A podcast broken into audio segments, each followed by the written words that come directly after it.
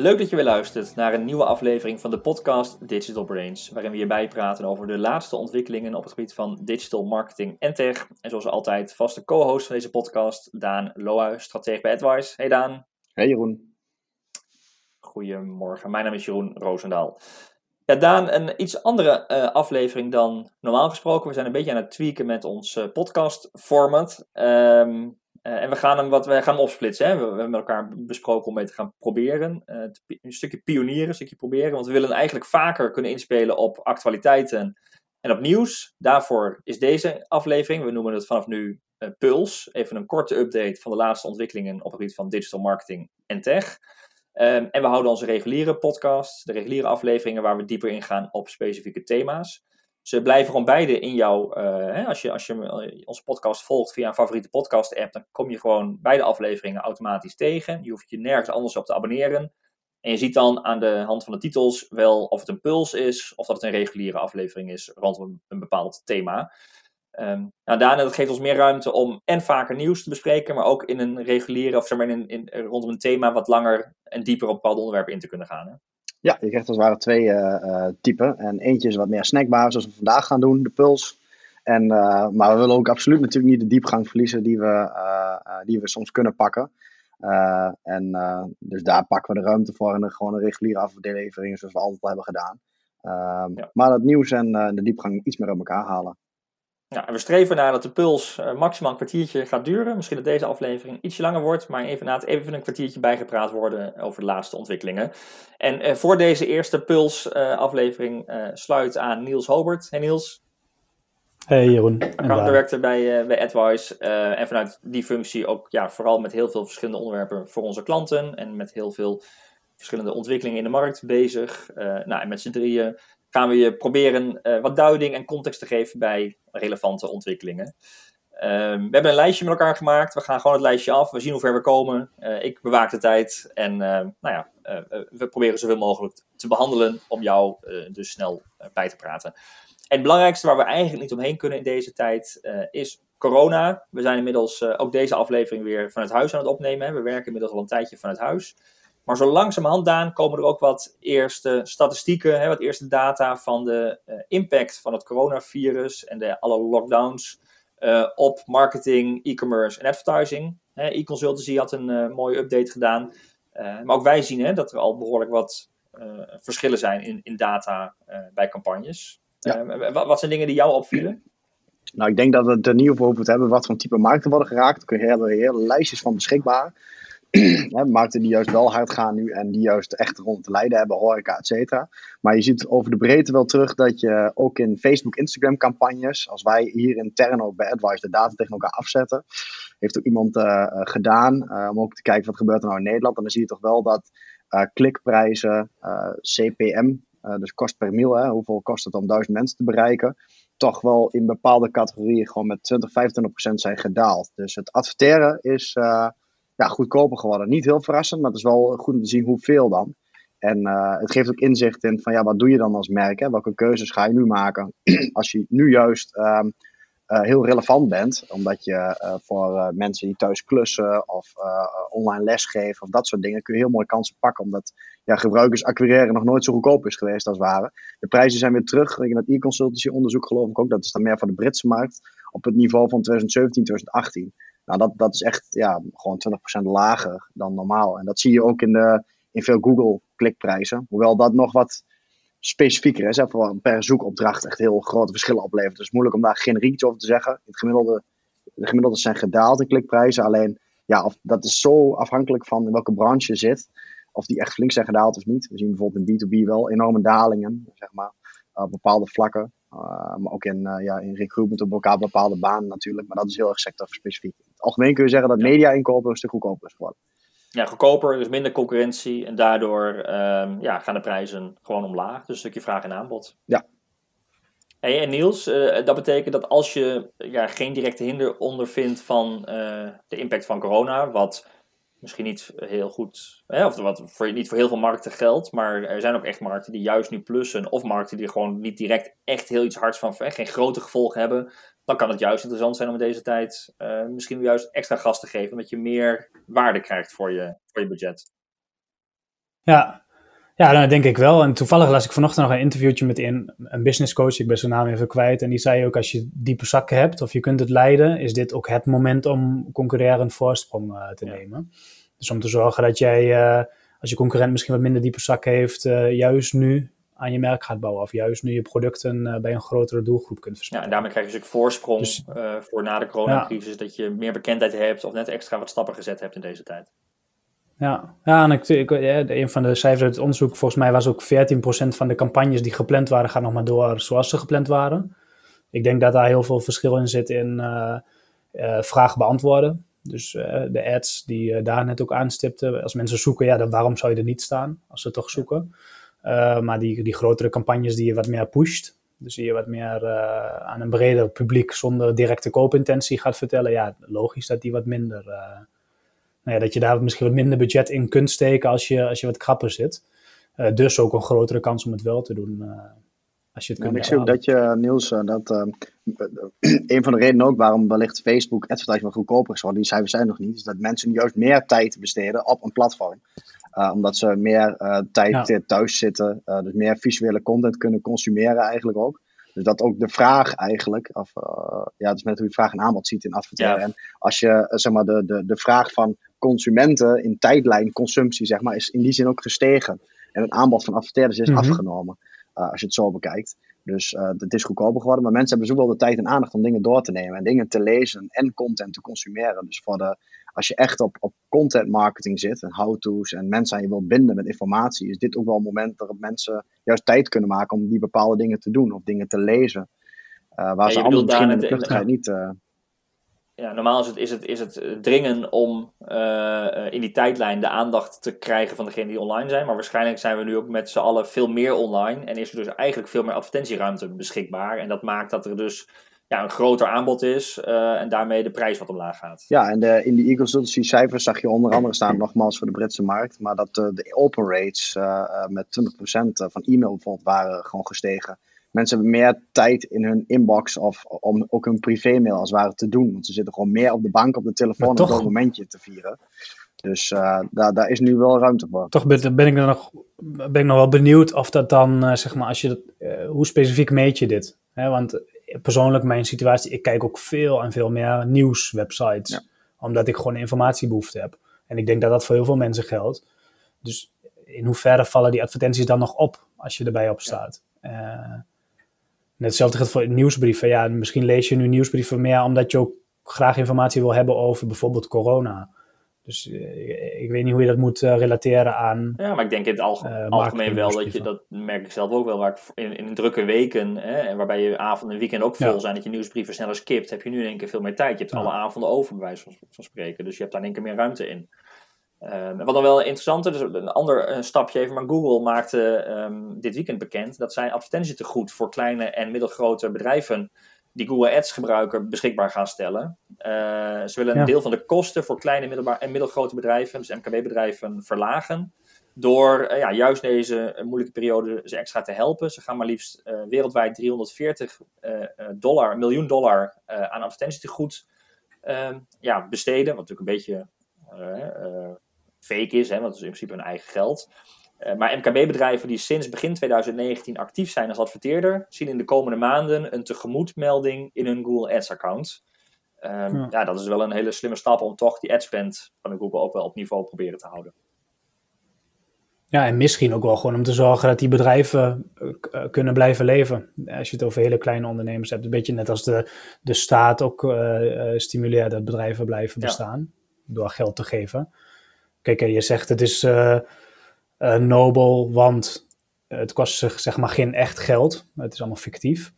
Maar aan de andere kant zou een bedrijf een anders dat geld wel misschien uitgeven. Ja. Als, de, als de crisis voorbij is. Dus, uh... En ze hebben ook belang bij bestaan, dat bedrijven doorgaan. Uh, ja, maar het is ook echt wel een goede daad. Ja, ja het is vooral, je differentieert dus tussen jonge bedrijven, die dus nog niet zo lang bestaan, die geef je een voorsprong. Ja, dat is wat, wat, wat ik je wil zeggen. Ja, ja. Nou ja, je, je moet in ieder geval sinds 2019 wel adverteren al bij Google Ads. Dus uh, uh, je moet wel een wat langer commitment hebben gegeven. Oh, zo. dan ja. word je gewoon geholpen. Ja. Oké, okay, dus het is niet dat...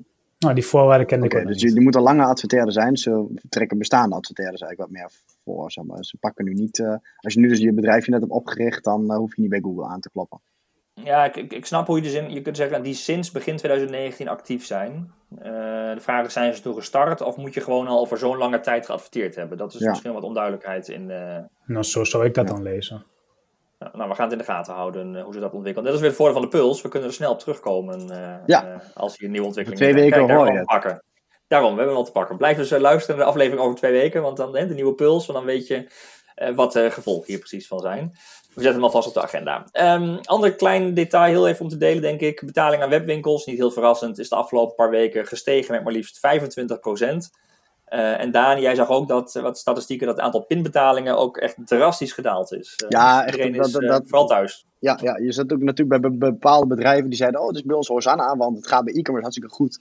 Maar je ziet wel dat als je naar een pure online speler bent, dat je daar nu voordeel bij hebt. Maar je ziet wel dat als je iets met omnichannel doet, dat het ja, aan de andere kant in de win- fysieke winkels net zo hard afneemt. Eh, dus het aantal pintransacties was gedaald met een derde, gewoon nation- op nationaal niveau. Dus daar zie je wel eh, ook eh, ja, echt gewoon kanaalverschuiving eh, ontstaan. En, en Niels, dan is het ook altijd interessant, wat doet jouw doelgroep in deze tijd eh, rondom mediaconsumptie? Hè? Want, want we zien over het algemeen dat lineaire tv in één keer weer toeneemt. Er is wel een leuke Ja. eh, eh, visual gemaakt door eh, de Visual Capitalist. Eh, die op basis van verschillende data gekeken hebben naar hoe diverse generaties, eh, ja, wat hun mediagedrag is in coronatijd. Hè? Je kwam hem tegen ergens. Ja, ja, ja nee, die kwam ik inderdaad tegen. Ja, nee, niet super veel verrassende dingen. Eh, wel leuk om even inzicht te krijgen in mediaconsumptie van die doelgroepen. Kijk, streamen gaat overal omhoog. Maar wat ik opvallend vond aan de statistiek was dat gewoon de lineaire tv voor elke doelgroep, ook voor generatie Z, generatie X, eh, eh, stijgt. Mhm. Dus dat die ook gewoon meer in deze tijd, in de lockdown tijd, meer lineaire tv Ja. kijken. Ja, en dan zie je ook dat generatie X, die piekt echt eh, de lineaire tv. Overal gaat de online video's gaan omhoog. Het is wel interessant, we hebben een hele mooie visualisatie gemaakt met ook zo'n spinnenweb erin. Dus die gaan we ook Ja. delen in onze show notes, want die Ja. natuurlijk ongewijzigd. Eh, Twee andere dingetjes die ik nog wel interessant vond, eh, Jeroen of, en Daan, over, eh, die uit dat onderzoek kwamen. Heel benieuwd naar jullie mening, om niet de tijd eh, in gevaar te laten komen. Is bijna de helft van alle mensen verwacht dat een bedrijf iets doet om bij te dragen aan corona, 47 procent. Een bedrijf is super willekeurig, maar wat vinden jullie daarvan? Ik vind het een beetje overdreven. Je zag heel veel eh, nieuws over logo's die uit elkaar werden gezet, hè, van McDonald's die de M wat breder maakt en zo. Is dat dan bijdragen? daar heel veel negatieve PR over, over Ja, inderdaad. tuurlijk. Ik zag advertenties van Gamma wat- met wat een hebben ze gedaan anderhalve meter. De- en wat breder maken. Ja, vanuit de social distance, eh, de- eh, distance hebben ze dus die twee, die bogen. Normaal zitten die tegen elkaar aan en maakt het de M. En dan hebben ze, eh, de, McDonald's in Brazilië had hem uit elkaar elkaar gezet. Oh ja. Eh, zo van, Ja. wij, wij hebben ook afstand. Maar er kwam heel veel gedoe over, omdat ze verwachten dat McDonald's in deze tijd andere dingen doet dan even hun logo aanpassen. Dat is ook wat jij bedoelt, eh, Niels, denk ik. Hè? Van, er wordt een soort verwachting gewekt dat elk bedrijf zijn steentje bijdraagt aan, eh, aan, aan de coronatijd. Ja, maar verwachten consumenten dat ook echt? Dat bedoel ik. Ja, ik vraag me af, ik denk wel dat wat hieruit blijkt is, wil je inhaken op corona, eh, dat dat heel gevoelig is. Eh, dat Ja. moet je heel goed over nadenken, heel subtiel doen. Want McDonald's, ik vond het wel een hele leuke trouwens, hoor. ik vond het echt een hele leuke, een heel leuk gevonden. Maar hij werd totaal, ieder geval in Brazilië, verkeerd eh, eh, ontvangen. Ja. Ik denk wel dat je uit moet kijken Ja. met wat je nou doet en ook niet over de rug van corona of zo een soort, soort gewin wil Nee, dat gebeurt voor mijn gevoel ook nog wel veel. Maar ik vond het opvallend dat de helft van de mensen dus schijnbaar verwacht dat een bedrijf iets Ja. doet. En Ja, het risico is dat je dan op die manier zelf over iets gaat doen en dat dan ook nog gaat presenteren. En waardoor die presentatie misschien in verkeerde aard kan vallen. Want ook al is het oprecht, als je iets al gaat presenteren en vertellen aan klanten, dan lijkt het weer alsof je het inhaakt op corona. Dus Ja, eh, Ja. ja. ja. Ik denk dat je er heel kritisch naar moet Ja. kijken. ehm, maar ergens allemaal zijn we denk ik wel aan het zoeken hoe kun je elkaar helpen. Hè? Ehm, eh, zonder er per se zelf beter van te worden, maar toch elkaar helpen om er samen, als het kan, beter van te worden. En anders Ja. samen in ieder geval er alles aan gedaan te hebben. Ja. Tweede andere eh, dingetje wat ik daar interessant uit vond is eh 74% van de generatie Z mensen wil graag fact-checked info over corona op de social media platforms. Wat mij een beetje aangeeft dat ze daar geen vertrouwen in hebben. eh, terwijl dat de doelgroep is die het meest eh, publiceert Ja. op die platformen. Vond ik nog wel opvallend. Ja, ik denk ook, de- Misschien een onderbouwing waarom er meer lineaire tv wordt ja, ik denk ook wel dat je door het hele focus op online er ook heel veel ruimte is voor allerlei uh, complottheorieën.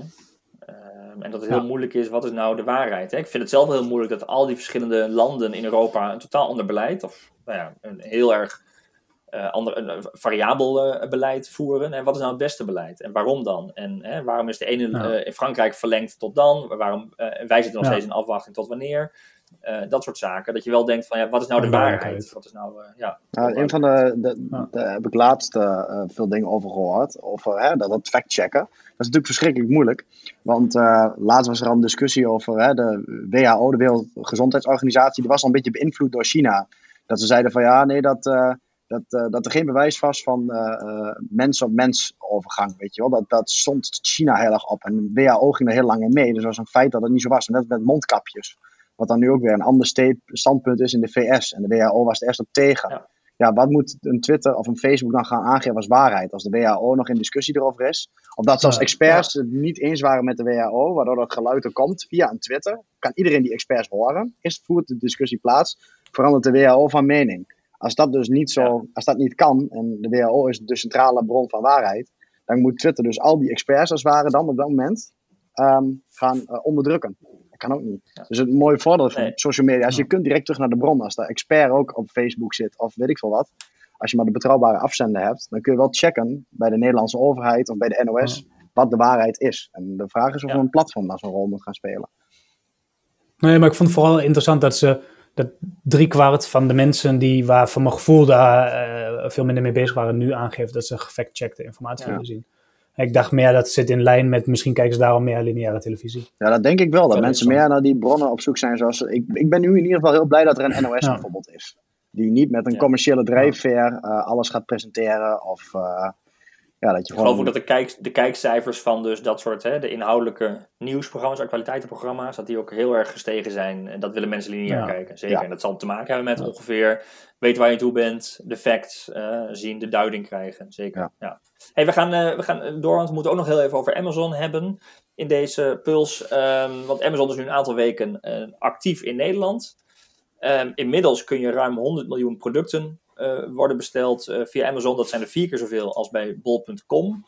Uh, ze hebben ook Prime geïntroduceerd. Daar hebben we in een eerdere aflevering met Jurre wel eens over gehad. Hè. Jurre zei toen van ja, maar als ze Prime heel laag in de markt zouden zetten, zou dat wel eens een hele mooie oplossing kunnen zijn om heel veel mensen aan zich te binden en een groot marktaandeel te krijgen. Hè. Want waarom zou je naar Amazon gaan als bol.com al heel veel biedt? Maar met een Prime abonnement en sterke prijs zou dat kunnen. Um, nou ja, we zijn en de coronatijd heeft natuurlijk wel een beetje de boel op de kop gezet wat dat betreft. Maar een beetje aan het zoeken van, hey, wat is nou de impact van Amazon? Wat, wat zien we? Um, ik, persoonlijk heb ik de app op mijn telefoon gezet. En nadat ze in Nederland kwamen, werd ook de app geüpdate. En ik vind dat ze beter dan bol.com, althans visueel, ik weet niet of het effectiever is, maar mooier, um, je meer inspireren om in die app te shoppen. Hè, met bol.com is het heel snel, ga je naar de lijstweergave en zoek je het product. En Amazon probeert meer te verleiden en te inspireren. Um, ik heb nog niet het idee dat een hele grote uh, shift plaatsvindt. Uh, Daan, wat is jouw idee erbij? Nou, ik heb laatst dus uh, expres ook een keer wat besteld op Amazon. een setje van een paar bordjes van Bosch. Dat kun je dan direct bij Bosch kopen. Uit Frankrijk komt dan ergens of zo, geloof ik. Dus je koopt het niet meer via een middelman, zeg maar. Het aanbod was veel groter dan op een, dus in zo'n specifieke categorie van bordjes, zeg maar, bijvoorbeeld heb je veel bredere dingen. Eh, ook ook uit andere landen eh, wat krijgen zeg maar, op Amazon. Dus, en ik kreeg heel erg een AliExpress gevoel van. Als in van dat hele brede aanbod ook. Maar ook in de hele experience zelf zag ik nog veel Engels terug. Uh, een beetje van die onhandige vertalingjes, zeg maar. Van die dingen in de mail die verspringen. Waar dan jouw bestelling staat. Dan zie je dat het eigenlijk gewoon in één lijntje hoorde te staan. Maar dat verspringt dan, omdat het waarschijnlijk Nederlands vertaald uh, langer is dan your order, weet je wel. Ja. En ook uh, een adres waar dan staat, dan, we versturen het naar Daan in Oldenzaal. Niet mijn adres stond er dan, niet op die plek. Dat je denkt, huh? Wat, wat, waarschijnlijk kan je niet omgaan met een goede Nederlandse adresnotatie of zo. En bijvoorbeeld stond er onderin... Beetje kinderziektes. Ja, maar ook onderin stond volg inderdaad in de app je bestelling dan. Nou, dan denk je, nou klik je op dat linkje. En dan kom je op ook de Amazon-app, de gewoon internationale Engelse versie, zeg maar, zie je dan in de, in de App Store staan. En dan zie je ook allemaal Nederlanders klagen over dat het login niet werkt en zo. Dus ja, eh, kinderziektes zeg je Niels, maar als ik het zo zie, dan is het echt gewoon nog uh, behoorlijk heftige kinderziekte, laat ik het zo zeggen. En ik geloof wel dat ze dat allemaal glad kunnen strijken. Maar je ziet aan dat alle kanten nog van, we lanceren, maar het piept en kraakt nog overal. ik zie mijn moeder zeg maar, dit niet zo makkelijk gebruiken. Ik kreeg ook nog een melding dat mijn account was gebruikt om een smartphone in te loggen, die je bijvoorbeeld ook van Google wel eens krijgt, hè, van die beveiligingsmeldingen omdat ik op desktop had, dat had besteld en vervolgens op, op, op mobiel mijn audit check. Dan krijg ik ook een Engelstalige mail nog. Met een security, met hoofdletters, Amazon. Dat, dat voelt helemaal niet vertrouwd aan, dus bol.com. Ja, het zijn wel terechte barrières in de, in de, in de conversie. met name bij een doelgroep die daar minder bedreven of wat huiverig voor is. Ook al omdat Amazon nieuw is. Verder vind ik ook wel dat de levertijden nog vrij lang zijn op alle producten. Ja, daar was mijn, uh, daar was mijn volgende vraag. Ja, lang hoor. Uh, dat uh, is vijf, zeven dagen. Ja. Um, en, en, en daar ben ik, ik ben met Daan eens, kijk, als je het niet kunt vinden bij een bol.com, dan is Amazon een heel mooi alternatief. Maar ik moet eerlijk zeggen, ik ja, begin nog wel bij bol, omdat die levertijd gewoon morgen is over het algemeen. Webcams zijn overigens overal uitverkocht, zowel bij Amazon als, als bij bol sinds corona.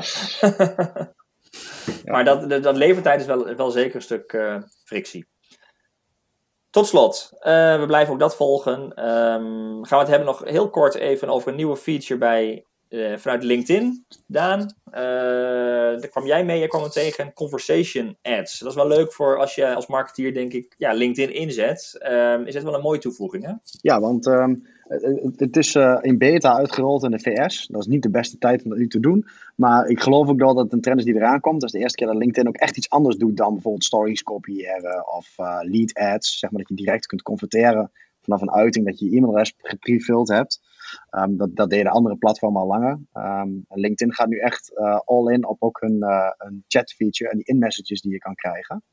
Um, dat is namelijk dat je direct een gesprek kunt volgen met verschillende paden. Dus dan kun je naar een potentiële prospect die op je advertentie heeft gereageerd, die e-mailtjes die je ook wel eens krijgt op LinkedIn, kun je gelijk een vervolgactie daarop voorstellen. Van oké, ik wil wel graag een demo. Of hey, stuur me die whitepaper maar. Meerdere paden. Dus mensen kunnen niet zeggen, ik wil één ding. Nee, je kunt echt een gesprek met ze voeren met een bepaalde structuur daarin. Um, dus uh, dat haakt natuurlijk heel erg in op de chatbot uh, uh, en conversational marketing wat je ziet ontstaan in de markt. En zeker in B2B is dat natuurlijk heel interessant, omdat je meerdere opties kunt bieden. Dus ik ben heel benieuwd als dat verder gaat uitrollen, wat dat met de markt doet. Ja, en juist wat soms een, een conversie, een lead ad bijvoorbeeld binnen LinkedIn, dat dat misschien voor een bepaalde hè, B2B te, te, te snelle conversie is, hè, te snelle win is die je wilt halen. En dat juist even die conversatie handig is. En in deze optie kun je namelijk de conversatie aangaan, maar wel met eh, uitgestippelde routes. Zodat je uh, ja, geïnteresseerden wel bepaalde kanten op kunt leiden. Maar niet per se altijd maar die ene kant op van die ene conversie. Je kunt ze meerdere kanten op helpen. En daarmee de kans van slagen wordt groter. Ja, het is meer een dialoog. Er zitten meerdere stappen in. Dus dan kun je aan de hand van wat antwoord weer iets anders voorstellen. In plaats van dat het gewoon een one-stop shop is van doe dit en verder heb je geen keus. En dat kun je door dat conversational en dan door dit soort advertenties kun je dat ook schaalbaar maken. Anders was het altijd een één op één mailtje. Dan moest je echt inderdaad een, een, een echt real life gesprek met iemand aangaan. Dit automatiseert dat als het ware in het beginproces. Waardoor je dat echt kan schalen en ook makkelijker kan vertalen, et cetera. Dus dat is wel uh, een interessante ontwikkeling. Oké, dat was hem, uh, deze Puls-aflevering. De eerste Puls-aflevering van onze podcast Digital Brains. En de Puls is dus een korte update over uh, laatste ontwikkelingen op het gebied van digital marketing en tech. En over twee weken kun je dus ook de uh, uitgebreidere thema-aflevering waar we wat dieper ingaan op een bepaald onderwerp verwachten. en dan komt ook ergens in die periode weer een nieuwe Puls uit. alle show notes en alle terug uh, andere eerdere podcastafleveringen vind je allemaal op advice.nl slash podcast of in je favoriete podcast app. Um, vergeet je dus ook niet te abonneren als dit de eerste keer is dat je naar onze podcast luistert, uh, want dan krijg je ook alle toekomstige afleveringen in je favoriete podcast app. Voor nu dank voor het luisteren en heel graag tot de volgende aflevering.